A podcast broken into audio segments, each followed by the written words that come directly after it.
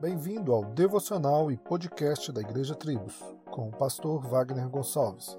Visite o nosso site www.igrejatribos.com.br.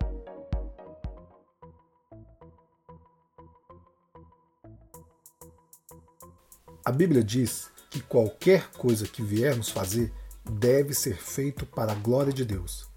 Com certeza, só esta declaração bíblica já nos condena pelo fato de muitas coisas serem feitas de forma desleixada.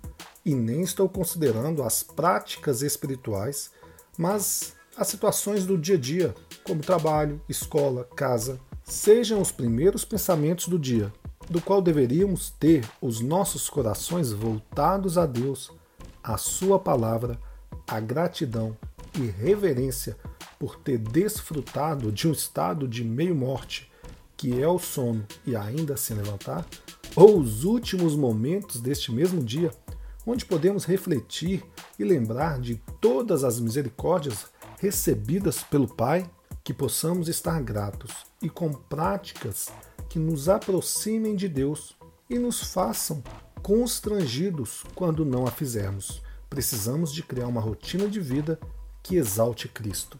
Afinal, tudo o que fizermos deve ser feito para a glória de Deus, principalmente o nosso culto racional. Que Deus te abençoe. Solos Cristos, dele, por ele e para ele.